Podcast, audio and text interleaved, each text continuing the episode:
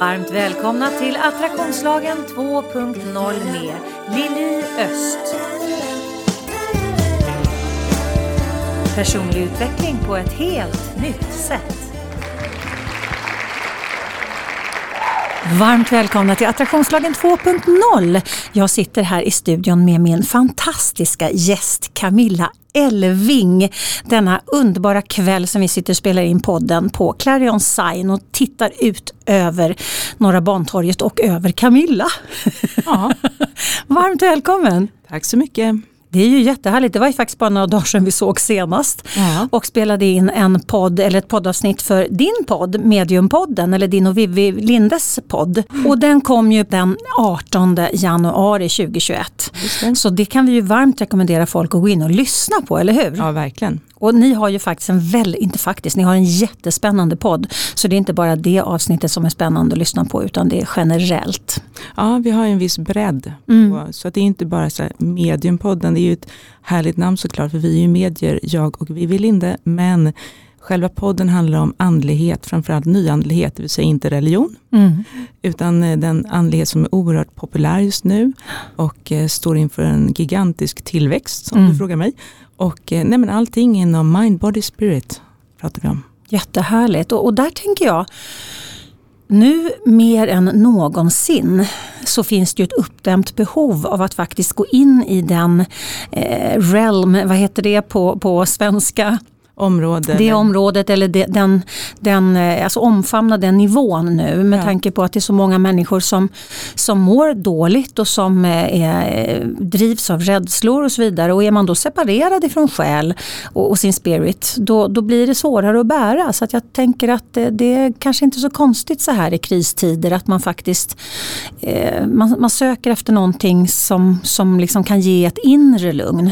Absolut. Eh, jag brukar ju följa spiritualismen då. Mm. Och, eller jag är ju då spiritualistmedium och vi brukar säga det att historiskt sett så har eh, spiritualismen och nyandligheten och mediumskapet haft ett stort uppsving vid världskriser, till mm. exempel världskrigen. Mm. Då har det, eh, vi attraherat som mest anhängare. Det är faktiskt så. Så att det är när människor får tid att tänka och reflektera, lyssna inåt, men också förstås när många mister sina anhöriga, mm. så i den krisen så uppstår ju någon fråga som är viktig, nämligen, vänta nu, vem är jag, var kommer jag ifrån, kommer vi överleva det här livet och vart tar mina anhöriga vägen? Mm. Så, att, eh, nej så att vi vet det att vi sådana stora kriser, och nu har ju vi genomgått den här, eller ja vi är fortfarande vi är under, fortfarande i den, ja, precis. precis. Covid, coronakrisen. I alla fall, men så att man kan tänka att det för det med sig i alla fall att alla vi får ta en paus och reflektera och vi kommer lite ur våra invanda mönster mm. och det kan vara något positivt också. Att få sätta sig ner ibland och känna och tänka och stanna upp. Mm. Ja. Och för många gånger kan det vara så här Eh, jag hade Hasse Karlsson, en fantastisk föreläsare och coach och, och musiker i eh, attraktionslagen på jobbet. Och han berättade om en, en präst som vigde han och hans före detta fru, barnens mamma. Och det var en, eh, en sjömanspräst. Mm.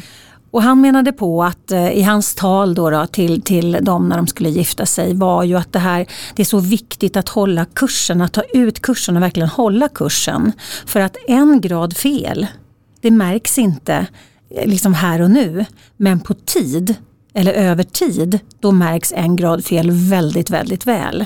Och det är ju verkligen så att om, om, om vi ska kunna hålla kursen, då behöver vi vara medvetna Mm. Medvetna tänkare, medvetna kännare och medvetna om vem är jag och var är jag på väg.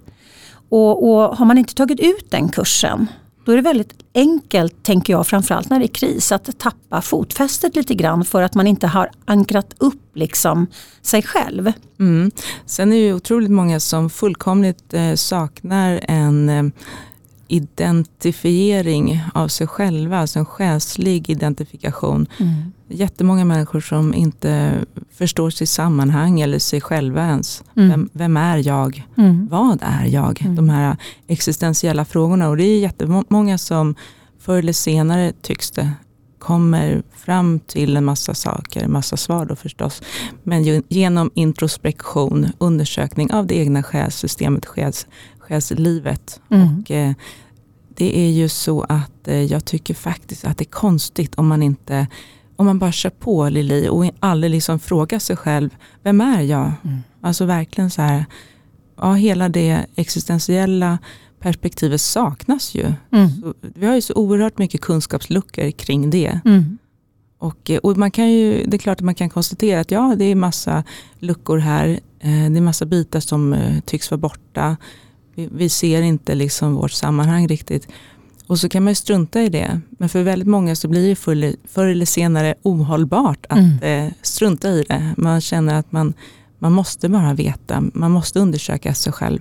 Och visst kan man göra det i någon form av psykoterapi och det är en slags psykisk eh, undersökning såklart eller psykoanalys och så. Men det här det vi erbjuder i vår bransch, Mind Body Spirit, det är ju att eh, undersöka själen då och eh, framförallt eh, undersöka vår möjlighet till fortlevnad, alltså att vi överlever döden. Mm. Och då blir ju livet något helt annat. Mm. Om vi alltså då har levt innan vi kom hit och att vi sen kommer att fortsätta leva efter att eh, när vi utträder det här energisystemet och vår kropp. Mm. Så som och gå någon annanstans.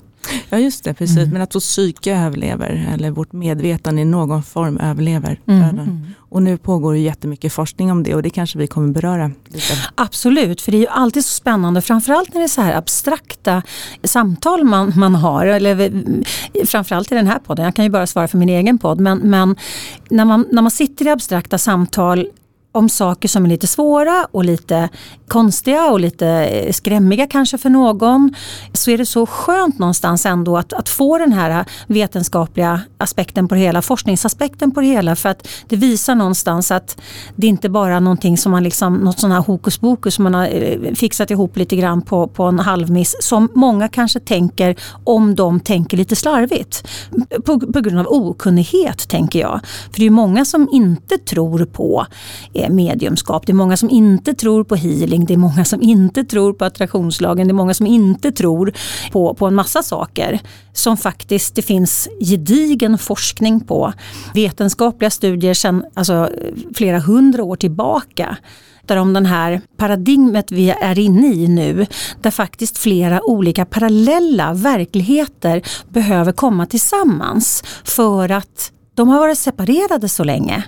Och det gör ju att vi inte mår bra, vi människor. Utan vi behöver ju liksom jacka i de här olika vetenskaperna och den vetenskapen som de flesta har levt som, efter som en sanning det är ju den från 1600-talet. Alltså där stora delar är omkullkastade i dagens läge. Och, och, vi behöver lyfta de här nya forskningsrönen, de här nya forskningsstudierna som, som görs inom de här lite mer abstrakta ämnena tänker jag. Behöver du hjälp att sortera i ditt liv? Läs mer på liliost.se. Men sen är det också så att den här bilden håller på att förändras lite för att eh, om vi kom, går tillbaka till det du pratade om först då det här att en del tycker ju eller tror ju att det är lite flummigt det här. Mm. Men allt färre verkar tycka det därför att just den där bilden håller på att förändras lite för det är ingenting som är flummigt. Det handlar inte om att man är antingen troende eller skeptiker längre utan nu handlar det faktiskt om forskning, mm. vad som är sant, mm. vad som är faktaburet och så. Mm. så att, eh, och det är ju jätte, jättebra. Eh, att, ehm, för det är klart att ingen vill ha flum och en massa påhitt och nonsens och sånt. Utan eh, alla vill ju ha någonting som är redigt och gediget. Och då är det så bra mm. att det pågår forskning. Mm. Precis. Och det är också så här att den här forskningen kring mediumskap, den är inte ny. Precis som du tyckte du var inne på något mm. sånt också. Då. Eh, utan, men, men, man kan säga att den eh, replikeras nu eller den eh, samma typ av eh, undersökningar gör man en gång till. Mm. Man gör om dem helt enkelt och ser att de fortfarande är, är sanna. Mm. Och sen så handlar det om att det här ska få ett slags massmedialt genomslag. Och det är det väldigt mycket handlar om också när det mm. kommer till attitydförändringar. Att man kan sluta tro att det är flummigt, för det är ingenting med det här som är flummigt. Faktiskt inte, det är väldigt konkret alltihopa. Otroligt konkret. Ja.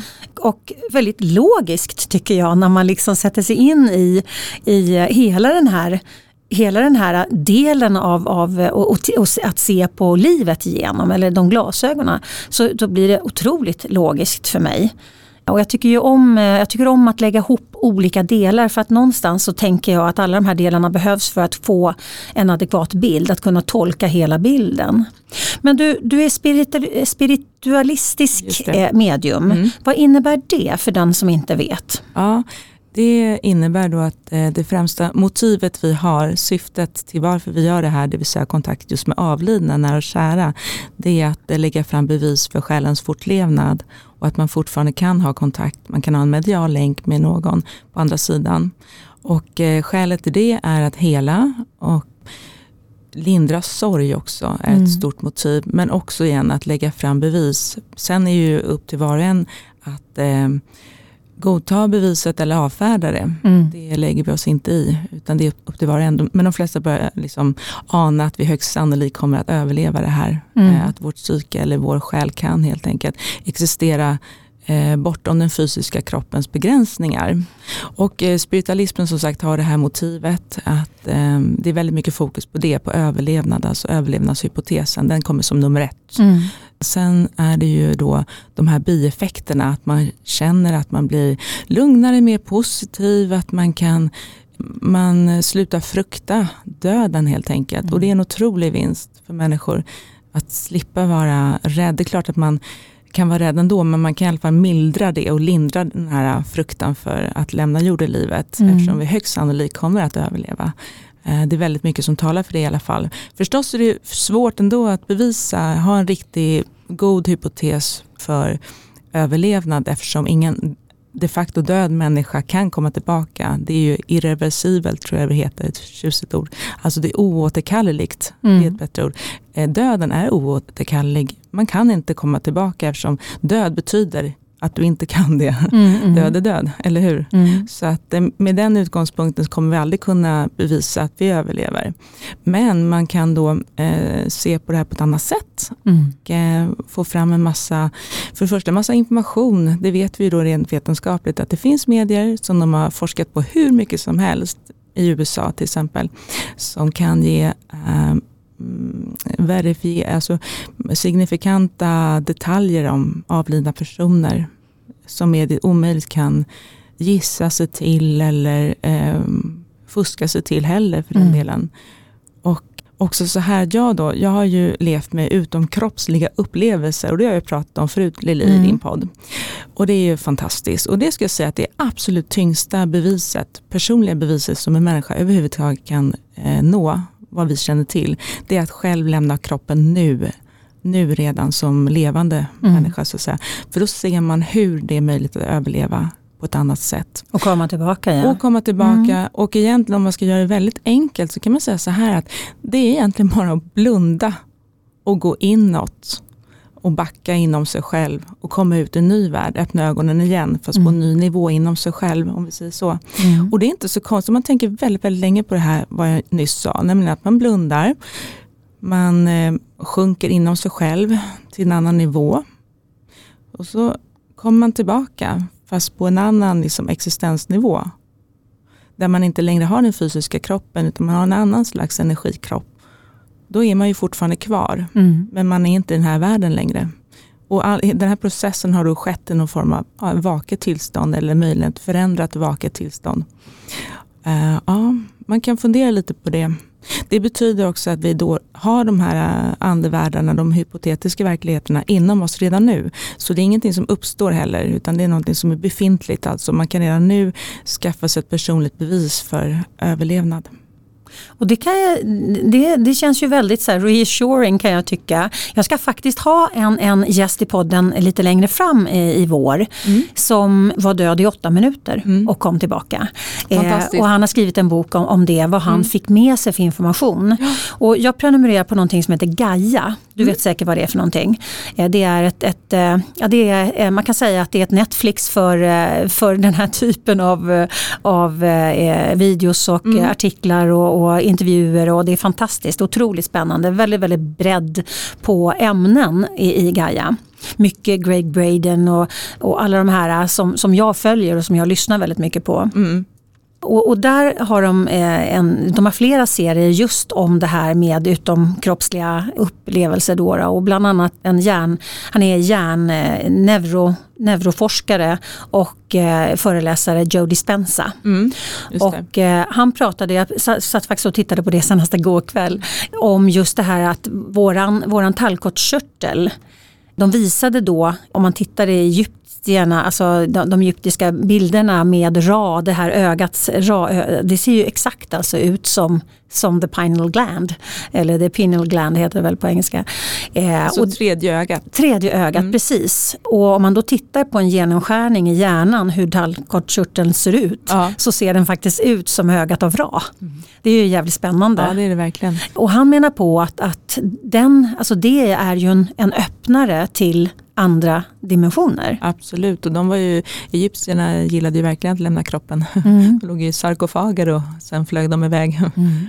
Ja men det är så, vår tradition är faktiskt därifrån kan man säga. Mm. Om vi går tillbaka till antika Egypten och även antika Grekland så, så finns det jättemycket av det här så, som, ja, som då är tidlöst. Det är alltså ständigt aktuellt men bara det är inte alla människor som får uppnå det här, eller hittills har det inte varit så. Men vem vet vad, hur det blir i framtiden. Nu menar jag uppnå det här personliga beviset för att mm. vi kommer överleva. Hur som helst så kommer vårt samhälle att ändras väldigt mycket tack vare det här. Dels forskning på mediumskap och hela vår förståelse för att vi är själar, vi har levt förut, vi kommer leva igen, vi fortsätter, vi har en evig existens. Mm. Och det handlar ju också om, eller det får en massa konsekvenser, som är viktiga konsekvenser också. Eh, bland annat att vi tar mer ansvar för våra gärningar. Mm. För du pratar ju nu om någon som har haft nära döden-upplevelse. Mm. Och eh, majoriteten av dem har faktiskt kommit tillbaka, de som har haft nära döden-upplevelser, alltså varit kliniskt döda på mm. det ena eller andra sättet, kommit tillbaka. De berättar faktiskt att eh, eh, bland de första sakerna som de flesta blev medvetna om var att de fick stå till svars för sina handlingar, det de hade gjort på jorden. Det vill säga deras eh, handlingar, deras gärningar räknades. Det är mm. viktigt. Det är oerhört viktigt tycker jag rent andligt. Så. För då handlar det om en, en rättvisa som finns också, inte bara våran tillfälliga juridik utan det finns en högre rättvisa och det finns något som heter rätt och fel eller gott och ont mm. och att det finns någon form av konsekvenser helt enkelt av, eh, av sitt handlande. Så att vi inte skjuter på att bli en bra människa till nästa liv utan vi faktiskt anstränger oss redan här och nu. Absolut. ja, det, är en bra, det är en bra påminnelse tänker jag. Mycket bra. Ja, det... Framförallt den styrks av nära döden-upplevare. Ja, men eller hur. Ja. Ja. Det var väldigt annars, spännande. Annars är det bara tro liksom. Ja, men, men precis. det här är ju inte tro då. Utan då blir det lite mer närmare oss något vetenskapligt mm. antagande faktiskt. Mm. Att, det, att det är så. Och då ja. kanske fler också skärper sig. Ja men precis. Det var faktiskt en, en i det här programmet som jag såg igår ja. så var det en, en hjärnforskare, han har ju skrivit en, en väldigt omtalad bok, nu kommer jag inte för liv ihåg vad den heter bara för det. Men just om, han är alltså, eh, nej inte en hjärn, han är, han är hjärnkirurg. Mm. Och fick någonting som angrep hjärnan så att han, han låg i koma i sju dagar. Mm. Och då gjorde han en jätteresa. Ja, så han inte, kom ju tillbaka. Var han amerikan eller? Ja. ja men Dr. Ibn Alexander kanske? Han var i alla fall hjärnläkare eller neurokirurg. Dr. Ibn Alexander. Det kan ha varit det. Han har ju då, ja, han ja. skrev någon bok, typ så här, Från himlen och tillbaka eller något liknande namn.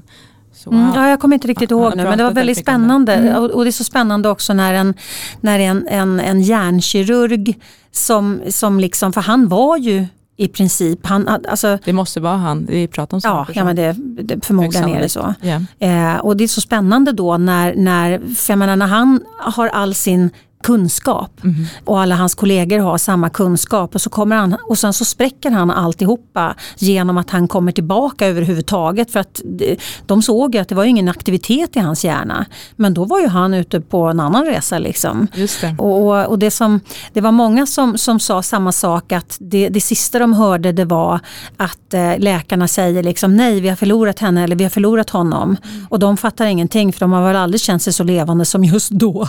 Mm. Eh, och, och, det är också fint tänker jag och framförallt det kan vara en tröst.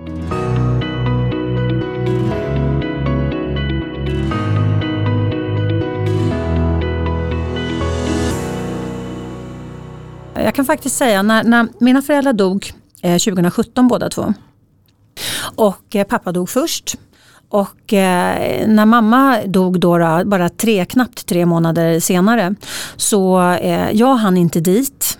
Och eh, jag, jag, bor ju i Nacka och mamma låg ute i Saltsjöbaden. Och de ringer mig och jag springer ner, liksom, eh, för jag bor på nionde våningen, så jag springer ner för jag, jag hinner inte ens vänta på hissarna och ringer Lena från bilen och kör som en blådåre.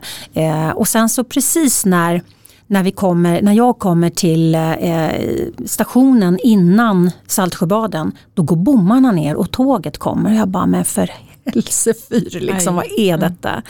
Och jag är alldeles förtvivlad. Men jag åker dit, sladdar in, springer upp och då har precis mamma gått bort. Eh, och sen så är, håller jag på och jag kommer först och Lena kommer om, eh, efter en liten stund och sen så när vi när vi har liksom lugnat ner oss lite grann och jag har plockat fram kläder som mamma ska ha och allt sånt där. Då kommer ett biträde fram och så säger hon så här, jag skulle bara vilja säga en sak till er. Ja, ja, precis innan er mamma gick bort, för hon var med henne, då sa hon, nu kommer min man. Mm. Och då kände jag så här, ja men det var därför alltså jag skulle inte dit. Jag skulle inte komma förrän pappa hade hämtat mamma. Mm. Eh, de skulle liksom göra det i fred ja, och sen absolut. så var det meningen att jag skulle komma sen. Och då liksom, det blev sån tröst ja, för mig. Så vackert. Ja det var jättevackert ja. verkligen. Mm. Eh, och det är en tröst för, för Lena också, min syster, att, att liksom, ja men pappa kommer hämta mamma. De hade bestämt att liksom, nu är det dags, eh, nu gör vi det här ihop. Liksom. Det är många som inför döden ser sina eh, makar eller eh, ja, sina släktingar helt mm. enkelt. Det är jättemycket, vad ska man säga, ja, anekdot eller forskning, alltså det beror på sig vad man menar. Det är väldigt många som eh, läkare och sjuksyrror och sjukvårdspersonal som berättar om det. Och det är en del som har samlat den typen av information också i böcker mm. och sånt där. Man kan inte kalla det riktigt för vetenskaplig forskning men man kan ju säga att väldigt många... Det är många, livet. Ja, ja precis. men, vi, men det är ju så här att vi um, förstår ju någonting utifrån det. Mm. Om det är så väldigt många som pratar, att de har, vad ska man säga, eh, deathbed visions som det heter på engelska, då, då visioner mm. eh, vid dödsbädden. Det säger ju någonting. Det säger ju verkligen någonting. Ja, och, det är inte önsketänkande utan det är verkligen liksom helt, eh, jag vet ju medier som jag känner, eller framförallt ett tänker jag på, som själv också jobbat som sjuksyra. Hon såg ju samma sak som de på hospice eller de på långvården. När de fick de här visionerna så kunde hon uppfatta samma sak. Mm. Så, så det var verkligen ett genomslag från en annan, från andevärlden helt enkelt. Mm. I den här situationen där såklart bara liksom portarna öppnas för mig är det jättenaturligt och ju för dig också ju, mm. Lili. Ja. ja men absolut och, och jag tänker ju mer, ju mer sådana indikationer vi får för att även om det inte är vetenskaplig forskning så är det ju ändå livskunskap tänker ja. jag. För att om, om hur mycket människor som helst över hela jorden är med om samma sak då kan det inte vara tillfälligheter. Nej, alltså då, är man ju, då tycker jag att man är lite kokobello om man, om man liksom skriv, avskriver det som tillfälligheter. Ja, verkligen. Miljoner människor som får samma tillfälligheter i samma sammanhang. Ja, ja visst. Eh. Och sen finns det ju ordentliga fallstudier på nära döden-upplevelser som mm. vi berörde. Och eh, en av dem är till exempel den här kvinnan i Seattle i USA eh, och det, jag tror det hände på 70-talet, eller jag tror inte, jag vet att det hände på 70-talet, att eh, hon lämnade kroppen och eh, alltså var då kliniskt dödförklarad, kom ut på eh, sjukhusfasaden eh, och såg någon, någon sko som var fastkilad där. Som hon, då, alltså hon hade ett helt annat perspektiv än vad man normalt mm. sett kan ha. Och sen så kom hon tillbaka till kroppen och då berättade hon om att hon hade sett en liten, det var någon sneaker, någon tennissko sådär. Hon kunde verkligen beskriva också detaljerna på den här skon. Och eh, ja, jag vet inte, de kanske inte trodde henne eller ja, i alla fall så tack och lov så kollade de och de såg ju först ingenting på fasaden utanför. Men de fick någon var liksom tvungen att luta sig lite fram liksom vid fönster och fönsterblecket. Och då så såg de att det minsann satt en liten tennissko där på något väldigt knepigt sätt du vet. Mm. Som man absolut inte kan liksom se utan att ha ett väldigt konstigt perspektiv också. Mm, mm. Men i alla fall, så att det här stämde ju då att hon hade sett den här skon. Gud vad fan, jag får sådana ja, rysningar. Precis. Det är ju liksom utomsinnlig varseblidning. Då. Mm. Så i de här tillstånden så har vi eh, möjlighet att använda vår perception på ett annat sätt. Mm. Och det vet vi också, det är väldigt mycket, du vet militär underrättelsetjänst som har forskat på också ungefär en slags utomkroppsliga resor där man också har den här typen av eh, utomslinnig varselblivning. Remote viewing heter det ju då. Mm. Mm. Så det är ganska mycket som talar för att vi också har andra slags ögon, själens ögon, mm. som kan se väldigt mycket mer, helt andra perspektiv och vinklar. Jo, för precis som vi pratade om i, i din podd häromdagen, mm. eh, ögonen är ju bara en, en, som en projektor, eller man ska ja. säga. Och, och, den, den vyn som vi får, eller den, liksom, den, den eh, vision, alltså storleken på visionen eh, mm. som ögonen kan ta upp, den är ju väldigt begränsad. Mm. Eh, och, och, eh, och måste lite grann vara begränsad också. För att det, det blir ju så, det blir ett jordperspektiv med den här mm. begränsningen. Om man då har ett annat, alltså utanför kroppen då, då har man ett helt annat perspektiv, mycket större. Men även mm. där har själen behov av att ibland snäva in och begränsa sitt perspektiv, sin upptagning, sitt upptagningsområde. För annars blir det ju liksom lite för stort ibland helt enkelt. Så det kan vara ett nöje att ibland inte alltid se vad som för sig går också bakom liksom ryggen. Mm. Utan man har liksom ett annat, ett slags begränsat perspektiv. Men det här är mycket mer töjbart kan man säga utanför kroppen. Mm. Så att själen kan själv laborera med sina intryck av verkligheten. Det är faktiskt så. Mm. Mm. Spännande. För, förmodligen finns det en anledning varför vi inte har liksom ögon som går från, från näsan bak i, i nacken och i vidvinkel hela tiden. För mm. förmodligen hade det liksom, hade blivit för mycket saker för hjärnan att processa. Absolut så är det ju. Det är ju så att vi ska hantera information också. Mm. Men vem vet vad vi, jag kan tänka mig att vår hjärna då, vår fysiska lekamen, vår biologiska kropp, att den utvecklas så att vi faktiskt kan ha mer kapacitet, alltså mer information, mer data mm. i framtiden. Det är mm. vad jag tror utifrån också mina eh, syner, vad jag sett utanför kroppen, att man har en mer avancerad även säga, möjlighet i de fysiska inkarnationerna. Ja, alltså. ja. Mm -hmm. kan, kan, du berätta någonting som du liksom har fått till dig som, som kan vara bra för oss alla att veta? Får du lov att göra det? Ja. Liksom? Va, ja, det måste ju finnas någon, någon typ av liksom, eh, ja, det här ska du hålla för dig själv och det här ska du inte säga förrän då. Eller hur funkar det där? Jag vet ju inte. Du lyssnar på Attraktionslagen 2.0. Personlig utveckling på ett helt nytt sätt. Det finns inga, jag känner inte att det är så hemlig information, att jag har tillgång till massa såna här hemligheter, att just jag har fått se massa. Jag tycker inte heller att jag liksom utmärker mig egentligen så mycket, men jag gör det på ett sätt. För att jag levde med det här under 20 års tid, möjligheten att lämna kroppen. Så på det sättet så är jag ju lite annorlunda, mm. eh, tack vare min unika erfarenhet. Men i övrigt så är det inte så att det är massa, eh, alltså det är klart att du du går ur kroppen, du får se andra verkligheter. Men det är miljontals andra människor som också har fått se det här och mm. skrivit böcker om det och det har gjorts filmer på det och så vidare. Och eh, Um, ja, alltså, det är ett antal basic saker som man först blir omedelbart eh, medveten om. Och det är att vi, för det första när vi lämnar kroppen så kan vi transportera oss på ett annat sätt än det vi gör just nu. För nu så tänker vi ju med hjärnan och vi använder benen så, och armarna när vi går framåt. Där är det också som att vi ungefär eh, tänker med hjärnan, alltså vi eh, tänker att vi ska gå framåt. Men vi känner plötsligt, vänta nu, hjärna, är det verkligen det? Nej det är det inte, det är sinnet, alltså mm. hela medvetandet som jag egentligen tänker och fungerar med. Sen så blir vi också medvetna om att Okej, okay. och jag kan absolut ha upplevelsen av en fysisk kropp fortfarande om jag har det behovet. Så jag kan alltså göra en förflyttning på samma sätt som jag gjorde på jorden. Jag kan också ja, eh, ha, ha, en hel del alltså, man ska säga, som en slags materiell verklighet som påminner väldigt mycket om den här miljön som jag då har lämnat. Men sen så efter ett tag så tänker man så här, nej men vänta nu, nu går jag upp lite inom min egna själ. Jag blir lite mer förståndig och börjar komma ihåg att jag behöver faktiskt inte göra så här. Jag behöver inte gå med benen. Jag kan förflytta mig utan att röra på benen. Jag kan förflytta mig snabbare. Bara med hjälp av mitt medvetande mm. så kan jag transportera mig med tanken. Jag kan tänka mig framåt, jag kan tänka mig hit och dit, fram och tillbaka och så vidare. Och jag kan tänka mig väldigt långt också. Jag kan eh, transportera mig långsamt för det höga nöjes skull. eller snabbare. Jag kan också eh, nå platser som jag normalt sett med den fysiska kroppen aldrig skulle kunna nå. Så jag kan alltså vara uppe högt, högt upp i luften och så vidare.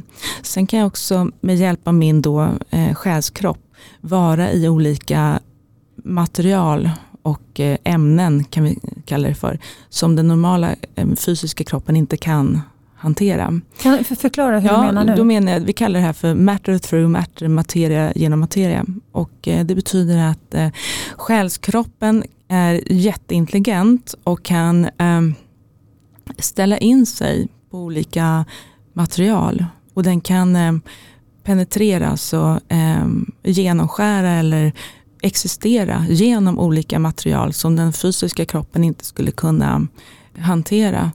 Det betyder att eh, om jag nu hade min själskropp här och att det var den jag fungerade med, då skulle jag alltså kunna helt enkelt ta handen genom bordet här. Mm. Nu tar det ju stopp. Mm. Ja. Men min själskropp har en annan förmåga till att ändra sin densitet, sin vibration mm. och ställa om sig till olika material. Så att det är verkligen Science fiction. Ja, och det, där är vi ju inne på kvantfysiken tänker jag. Livets klister handlar det här om, alltså, ja. att själen vet om det här också. Mm. Själen vet om vad materia är framförallt. Mm. Materia. Ja, det är fantastiskt spännande alltså, såklart att göra den här erfarenheten. Ja, det förstår och nu jag. rycker jag bara ut en enda sak som är spännande att göra, nämligen att eh, eh, hantera materia. och med, göra den upplevelsen att man faktiskt kan, ni vet som spöken, gå genom väggar. Mm, mm. det blir ju så, det blir den konsekvensen. Och det kan man också tänka sig om man då kan acceptera att ett medium kan ha kontakt med avlidna och kan länka till en annan dimension. Som för de flesta människor är osynlig, men för mediet, mediet kan ju ta in då även om man gör det bit för bit, fragmentariska bitar så kan man i alla fall eh, återskapa, återge och förmedla en mm. när och kär på en annan dimension, i en annan nivå av verkligheten. Och eh, när vi då eh, hanterar materia på det här sättet så då är vi lite grann in och ut i olika dimensioner. Mm. Och eh, det är otroligt spännande att eh, förstå att själen vet det här med vad vi är alltså. Mm. Vi pratar nu om, om kvantfysik och sånt där. Mm. Själen har absolut de här, vi har de här, när vi går ur kroppen så är man helt medveten om att man har en mycket högre intelligens. Mm. Alltså, och, och, det verkar ju någonstans att det är också, alla som har de här eh, utom, eller rättare sagt nära döden upplevelser, de, de, de får ju samma information. Ja.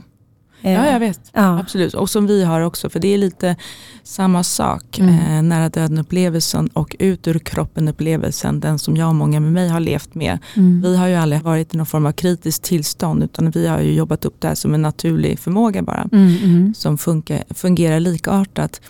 Men det man också förstår om vi bara hänger oss kvar här med materia och hanteringen av det, det är att vi efter ett tag förstår att vi behöver inte så att säga använda handtaget på dörren för att få upp dörren. Vi mm. behöver inte pusha på heller utan vi kan eh, hantera det på ett annat sätt. Mm. Och det är väldigt häftigt.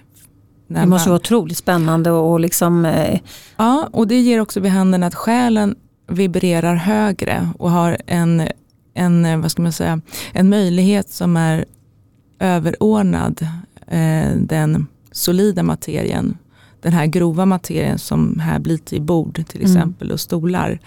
Så att själen har någonting som gör att den eh, ja, kan eh, existera i alla element och alla material och alla ämnen. Men är det inte för att om jag tänker på vad jag lärde mig när jag var på en fyra timmars kvantfysisk föreläsning. Just det här med att vi lever ju faktiskt, och det pratar jag ju också om eh, med tanke på att attraktionslagen och, och kvantfysik det är ju lite samma, liksom samma, the same same but different skulle jag säga. Mm. Och 99,9999 procent av det som vi uppfattar som fast materia faktiskt är tomrum fyllt av vibrerande energi. Hela, alltså vi är ju vibrerande energi eh, när vi går ner i molekylär nivå. Men precis som en, en tromb som snurrar väldigt, väldigt, väldigt fort, den försvinner ju. Eller en, en propeller som vi pratade om häromdagen som snurrar väldigt, väldigt fort, den försvinner ju. Ja, det. Men det betyder inte att den inte är där, det är bara den, den liksom försvinner för att den, den den går upp i en helt annan frekvens. Just det. Och ju mer vi tittar på oss själva och det blir ju jäkligt spännande om man tittar på alla kvantfysiska experiment som görs och som har gjorts eh, i, i eh, ungefär hundra år. Eh, där pratar man ju om att när man byter Alltså när du förändrar sättet du ser på saken så förändras saken du ser på. Mm. Eh, och om du då byter, om du inte, har, om du inte du utgår ifrån den sanningen att, att bordet är ett bord och, och du bara kan komma ut genom att öppna dörren med att hålla i handtaget och så vidare. Om du ändrar den bilden, om du ändrar förutsättningarna, om vi nu är samma sak som det vi faktiskt lever i, då blir det ju en helt annan grej. Mm eh, om vi ändrar reglerna för, eh, för, liksom, eh, för, för hur vi förhåller oss till det som är. Absolut. Hamnar du lätt i negativa tankemönster? Tar du ut oro i förskott? Känner du att livet skulle kunna vara så mycket mer men du vet inte hur du ska komma vidare? Då är onlinekursen Ta kontroll över ditt liv med såklart-metoden precis vad du behöver. Du hittar den på liliost.se.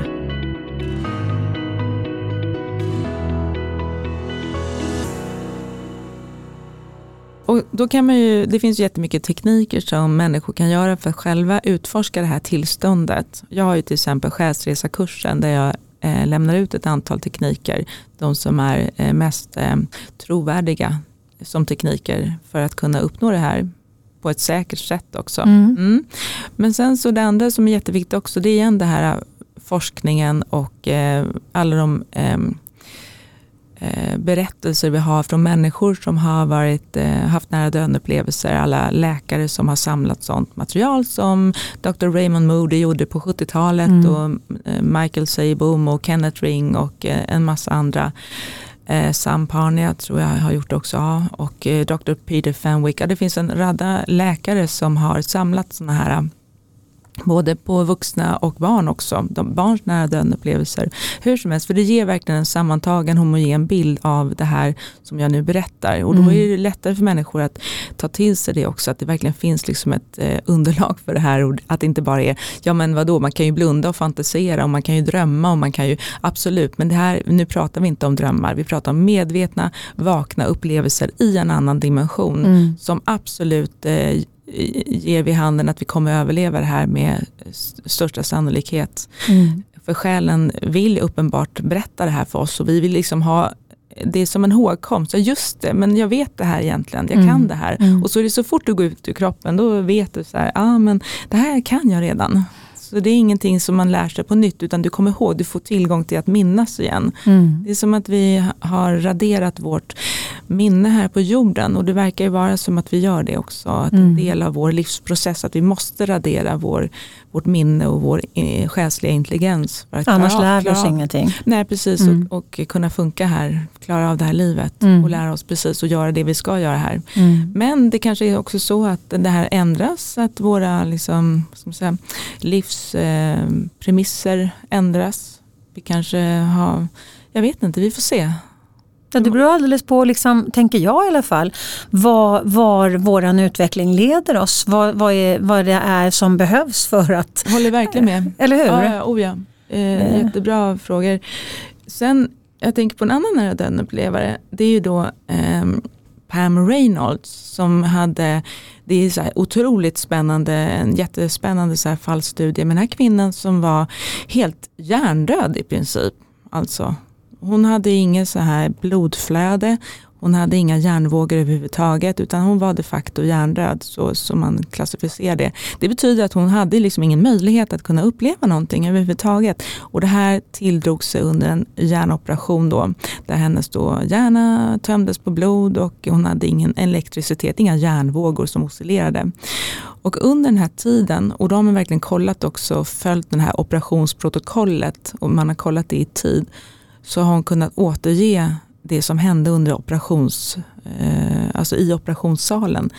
Vad läkarna gjorde eh, och övriga, övrig sjukvårdspersonal och vad de sa, vad som spelades på radion just då och eh, andra såna här signifikanta detaljer under hennes hjärnoperation. Då hon menar att hon lämnar kroppen, men hon var fortfarande kvar, vaken, medveten i rummet, men hon kände inte smärta. Hon, mm. hon var med sin själ alltså i fullt vaket tillstånd.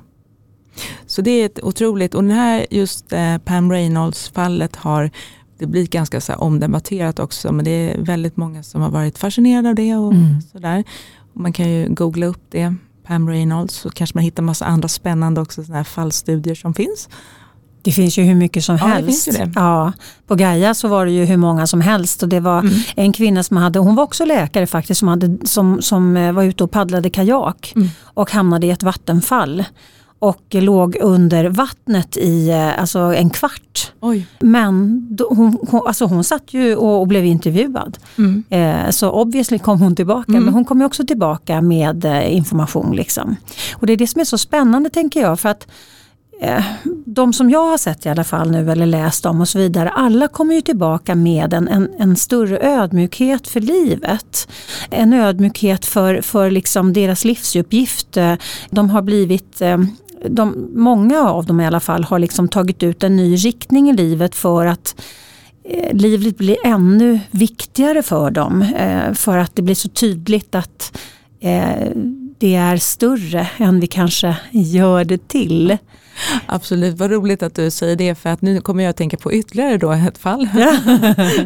eh, nämligen Daniel Brinkley som eh, har skrivit boken Räddad av ljuset, Saved by the light. Han fick ju då blixten i sig. Han höll på att skruva upp någon lampa i hallen när blixten råkade slå ner precis då. Och hans fru kommer in rusande i hallen och ser hennes man då, han Daniel Brinkley, hänga i luften, liksom helt så uppsulad av den här eh, kraften då av blixten. Ja. Som har slagit ner i honom och eh, bränt honom inifrån och ut. Liksom. Han har ju då hjärtstillestånd och är extremt liksom, så, död man bara, så nära döden man mm. bara kan komma. Eh, och eh, på det då följer att han ligger jättelänge på intensiven såklart med mm. tredje gradens brännskador och allt det här. Och eh, under det som händer det är att han, han har hjärtstillestånd givetvis, han är ju kliniskt dödförklarad. Men han lämnar kroppen och först så uppehåller han sig där vid ambulansen och sånt där. Ungefär som i filmen Ghost, mm. att man är liksom vid olycksplatsen ungefär så. Sen kommer han på världens resa alltså såklart.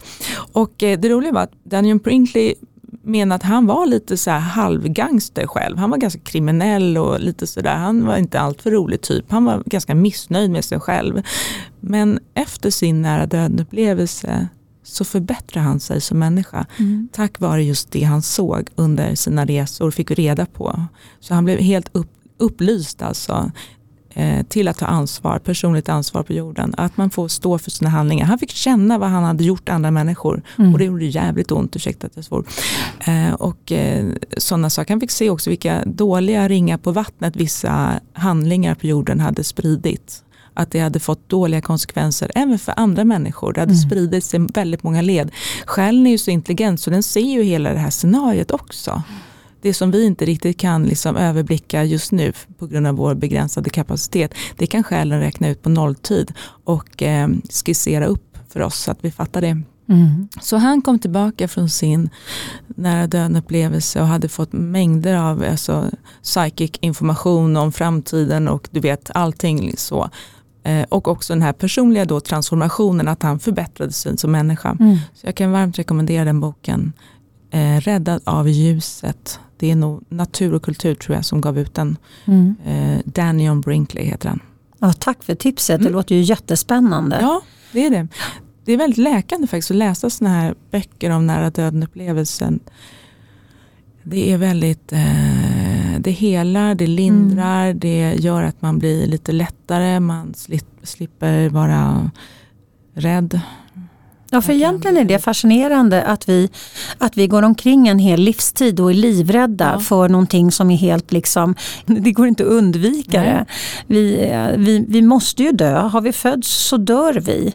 Eh, men det är ju som sagt det är ju den fysiska kroppen som föds och fysiska kroppen som dör men inte själen.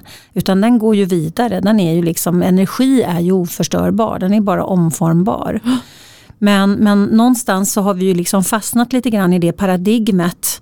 Att vi bara tänker den lilla, den lilla bilden så att säga och så går vi omkring och är livrädda ett helt liv för att dö istället för att faktiskt bejaka livet och, och, och, liksom, och verkligen leva livet medan vi lever det. För att eh, det är också en sak, det är väldigt, väldigt många människor som lever ett helt liv men de har inte ett liv i livet. Nej, jag håller med. Och vi medier brukar faktiskt säga det också att vi, det är inte bara så att vi hjälper människor att släppa fruktan för döden utan också släppa fruktan för livet. Mm. Att man ska alltså våga leva livet precis som du säger. Mm. Det är jätteviktigt också och med andlig och personlig utveckling så brukar man komma till rätta med den saken mm. så att livet blir mer njutbart så att man kan leva med mindre rädsla. Det är väldigt mycket så i min värld, att vi försöker att hantera rädsla väldigt mycket. Mm. Att, eh, är, det, är det främsta anledningen egentligen varför man kommer till, till eh, dig som medium? Prenumerera på min nya Youtube-kanal Lili Öst Songs from my living room där jag varje fredag laddar upp ny musikalisk inspiration. Unplugged, unproduced, unpolished.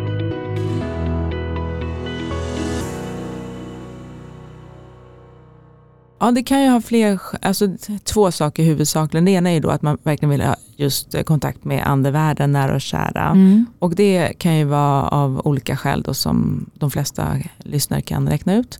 Men det andra är ju bara vägledning då, utan kontakt med nära och kära, bara psykisk medial vägledning. Mm. Och då handlar det om personen på jorden, eh, dennes liv och där handlar det väldigt mycket om att eh, ja, att eh, minska rädsla och att få eh, känna sig själv bättre och ja, men allt möjligt inom personlig och eh, medial rådgivning. Mm.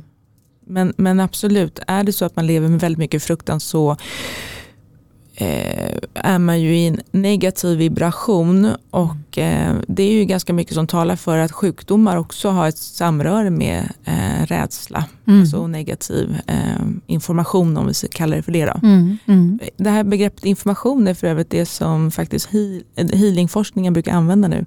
Vi pratar inte längre om energi, vi pratar om information. Om du bär runt med massa negativ programmering och massa negativ information så då mår du ju inte bra men du kan ju verkligen bli sjuk på alla möjliga sätt. Då. Så är det ju. Ja visst är det så. Ja, så, att, ja, ja. Så, så det här till din fråga, absolut, rädsla är absolut en stor del i mm. det hela. Men, men generellt i min syn på andlig utveckling så handlar det verkligen om att eh, leva med mindre rädsla. Att vara mer fri bara som människa. Mm. Försöka få ja, leva som en fri människa utan rädsla som sagt var. Mm. Och, och, det är ju, alltså, det tycker jag, alltså det, det tänker jag liksom, det är ju en, en eh, vad ska man säga, en, en eh, det är ju en frigörelseprocess oavsett om man går till ett medium eller om man går som till mig, som till en coach. Så någonstans så, så handlar det ju hela tiden om att, att vi jobbar med att hjälpa människor att, att må lite bättre än de gör Absolut. nu. Absolut, coachen gör mm. det också och även psykologen. Ja. Så definitivt, det är alla möjliga typer av lightworkers som vi kallar oss mm. det. Mm. Eh, hjälper ju eh, till med det här Ja, och, och, och, få folk att förstå att, att vi står så mycket som eh, så ansvariga själva för hur vi mår. För att många gånger är ju måendet ett förhållningssätt och ett tankesätt. Alltså om, om du hela tiden håller på och ältar negativa saker, om du hela tiden har fokus på de sakerna som du inte vill ha, om du har fokus på de saker som du lider brist på eller som, precis som vi har pratat om nu, är rädd för hela tiden. Då, då blir ju det extremt lågfrekvent. Om man tittar på det ur ett par attraktionslagen glasögon. Mm. Eh, för vi krokar i varandra otroligt du och jag. Vi pratar ju om attraktionslagen eh, båda två fast ur olika vinklar. Ja. Och då blir man ju väldigt lågfrekvent. Mm. Och, och låg frekvens drar till sig saker som ligger på den, en låg frekvens och sänder. Och allting vi gör, allting vi känner, det är ju för att vi tror att vi kommer må lite bättre när vi har nått det som vi strävar efter. Mm.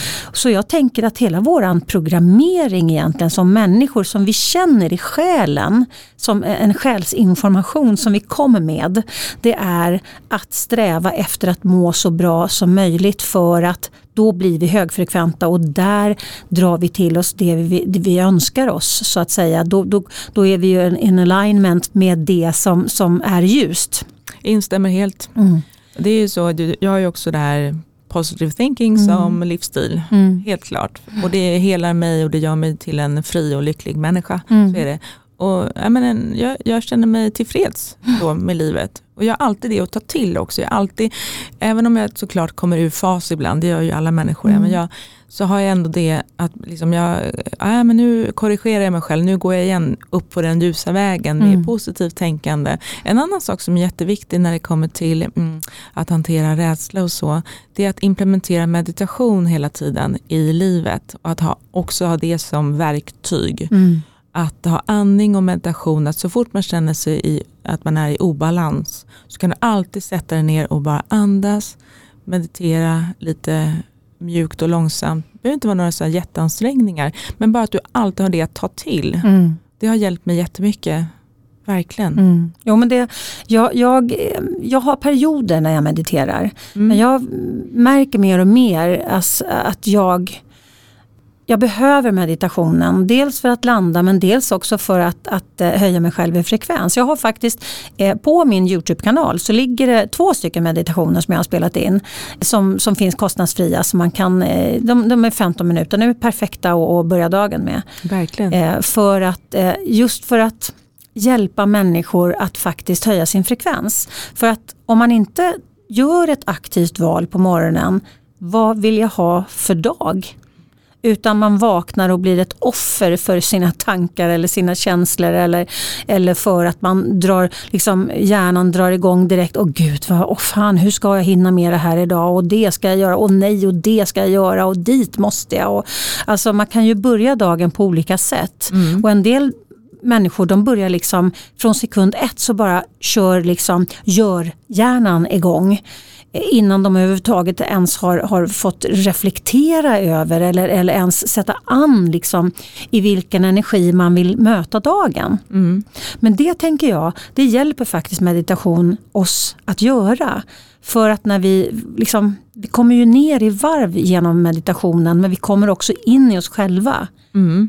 Och där föds ju liksom utrymmet för att lyssna in sig själv eh, och behovet, vårt själsbehov. Mm. Eh, som faktiskt blir överkört när vi bara köttar på. Mm. Eh, för vi lever, alltså det är så många av oss som bara lever i görandet hela tiden och liksom flänger från det ena till det andra. Och det, det är barn och det är dagis och det är skola och det är hockey och det är jobb och det är konferenser och whatever, träning och gud vet vad. Och där finns ju liksom ingen reflektionstid.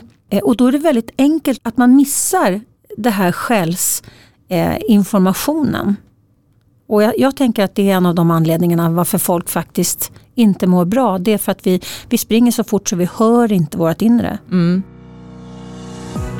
På min hemsida liliost.se hittar du massor av matnyttig information både för dig som privatperson såväl som för er som företag. Du hittar mina onlinekurser och vad som är på gång och aktuellt just nu. Du kan köpa mina böcker och få dem signerade och du hittar min musik, bland annat vignettmusiken till podden. Och under fliken gratis har du nedladdningsbara pdf och minikurser som kan hjälpa dig att lyfta ditt liv och teamet till en ny nivå. Precis, och därför är ju det det enda positiva med den här perioden, att många har fått stanna mm. upp också och reflektera lite. Jag tänker nu Lili, vad du pratade om förut, det här med mina utomkroppsliga upplevelser och saker jag sett. Och det är åtskilligt alltså såklart, eftersom mm. det är ett annat energisystem som jag befunnit mig i väldigt, liksom väldigt länge och väldigt mycket och mm. omfattande. Så under 20 års tid levde jag ju då med utomkroppsliga upplevelser och jag har skrivit om det i böcker och jag kommer kanske skriva om det mer. Men levde säger du? Du gör ja. inte det längre? Nej det gör jag inte. Alltså jag gör det lite grann men inte på det sättet. Mm. Nej. Utan, och det, det, vi behöver inte ta det nu. Men det finns Allt har sin tid. Ja men absolut. Mm. Men det, det kanske är så att jag kommer att leva så igen så intensivt. För vi pratar nu om data och att hantera information. Mm. Och det är så att om jag lever ett liv på dagen och ett på natten i vaket tillstånd då har jag oerhört mycket data att hantera sen. Mm.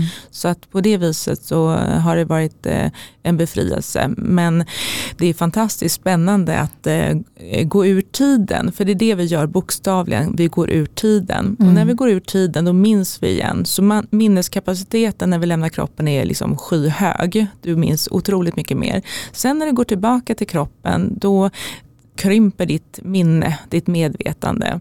Och en del av oss, eller jag då, har fått ha en del kvar. Men de flesta människor får inte ha det, det blir radering då. Mm. Och radering det är också det som händer för övrigt när vi föds eftersom vi inte skulle orka leva det här livet annars. Det betyder också att vi till exempel inte minns eh, personer som vi har som är diskarnerade. Alltså personer som är på andra nivåer som kanske ska födas sen mm, mm. in i det här livet. Eh, det vore väldigt smärtsamt också att gå omkring och längta hela tiden efter massa personer som, ja, mm. vet, sådana saker. Det är väldigt mycket eh, komplexa eh, saker i alla fall att ha det här jordelivet bygger på glömska. Det är mm. det jag vill säga. Mm. Att, mm. eh, och det är uppenbart för oss som är utomkroppare att det är på det viset. Så att det finns en god eh, poäng med det också. Att vi får glömma. Men egentligen så är det så här att när vi sover, alla människor som sover, då går vi ur tiden igen och minns. Det är bara att vi glömmer sen när vi vaknar. Ja. Och då pratar jag inte bara om drömmar, alltså, utan jag pratar verkligen om medvetna upplevelser i andra energisystem. Är det det som kallas för lucid dreams? Nej, klardrömmar, det, ja, det är en variant på det. Det är att eh, vara medveten i drömmen. Men det finns olika typer av verklighetstillstånd. Det finns olika typer av livsupplevelser. Det du och jag har just nu är ju en typ av eh, livsupplevelse. Den klardrömmen, den lucida drömmen betyder att du är i också ett annat energisystem men att du kan eh, hantera det utifrån dess regler som finns där just då. Och det kan vara så att du till exempel kan göra vad du vill i din medvetna dröm. Du kan skapa och på, på helt annat sätt. Mycket mer snabbt och kreativt sätt än vad du kan skapa just nu på jorden. Mm, mm. Du skapar ju med hjälp av attraktionslagen och det kan du även göra i den lucida drömmen. Fast det tar form, alltså fysisk manifestation så oerhört mycket snabbare till exempel. Men i alla fall, klardrömmen betyder att du är medvetet drömmande. En ut ur kroppen upplevelse är ingen dröm, det är en verklighet. Mm. Det är det som skiljer den klardrömmen då Mm, jämfört okay, med den, utomkroppsliga eller mm. nära döden-upplevelsen. Mm. Vi menar på att nära döden-upplevelsen och ut ur kroppen-upplevelsen är en verklig verklighet, precis som den här. Mm. Den bara, den bara, det, man det åker till Göteborg annan, istället för att det är Stockholm. Ja, det liksom. är bara en annan typ av verklighet. Ja, precis. den är bara väldigt mycket större, eh, mer omfattande, mer komplex. Mm. Den är fantastiskt eh, konstruerad på ett sätt som det är helt osannolikt. Alltså. Och jag tror att när vi pratar om det här så är det många människor som eh, har de här minnena, eller det väcks upp. Liksom. För att vi vet också att, lä att läsa om nära döden upplevelser och ut ur kroppen upplevelser stimulerar eh, möjligheten att kunna lämna kroppen själv. För att då väcks de här, ja just det, de här inneboende, latenta själsförmögenheterna, mm. de här möjligheterna. Att man, ah, vänta nu, det här, det här jag som känns som att jag kan det här, jag har gjort det här förut, jag vet hur det är att sväva, jag vet att hur det är att vara liksom, i en viktlös kropp till exempel, jag vet hur det är och, och så minns man och sen så gör man det bara plötsligt. Gud vad coolt. Mm. Vad häftigt. Ja, det, här, alltså det här är så spännande saker.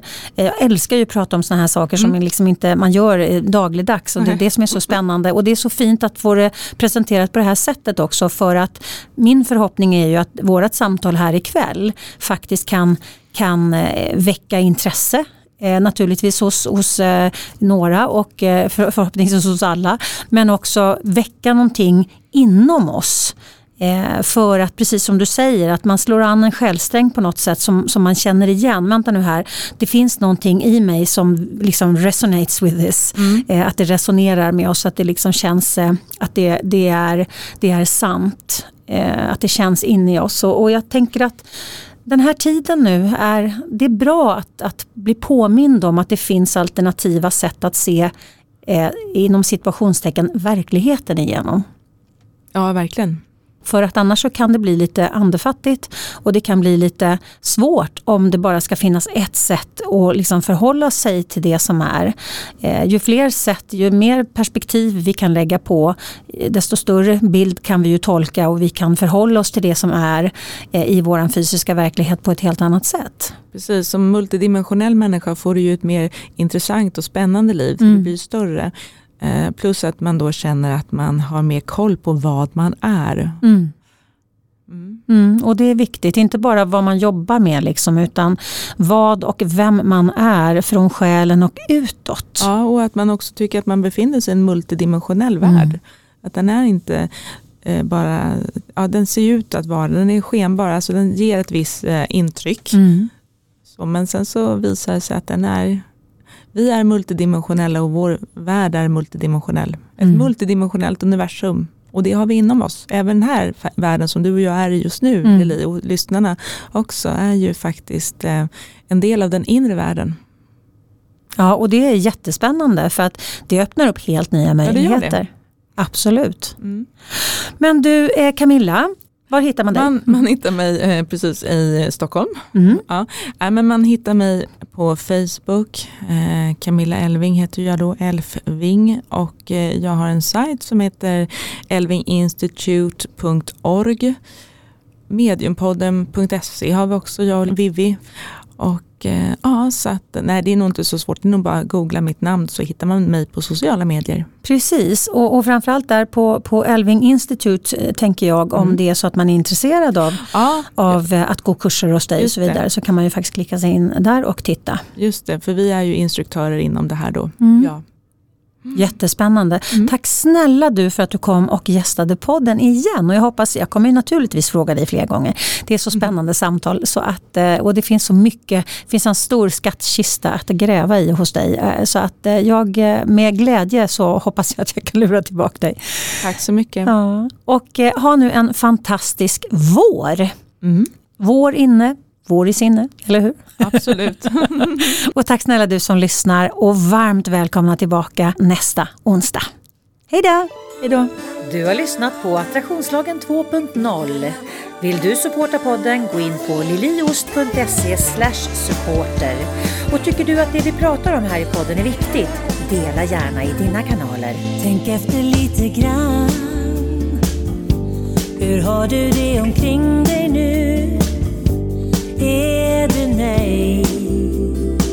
Är du nöjd med det du har? Var är du i ditt liv? Har du funderat på att ta ett annorlunda kliv? Känner du som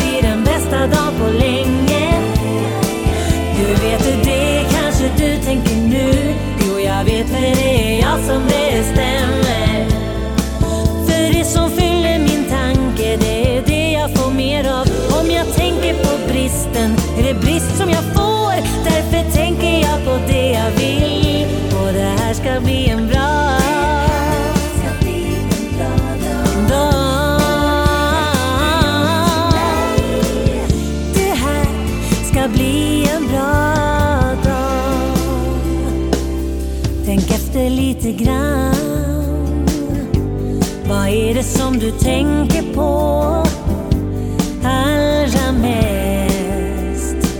Det du har eller inte har. Vem är du i ditt liv? Och har du tagit rodret eller driver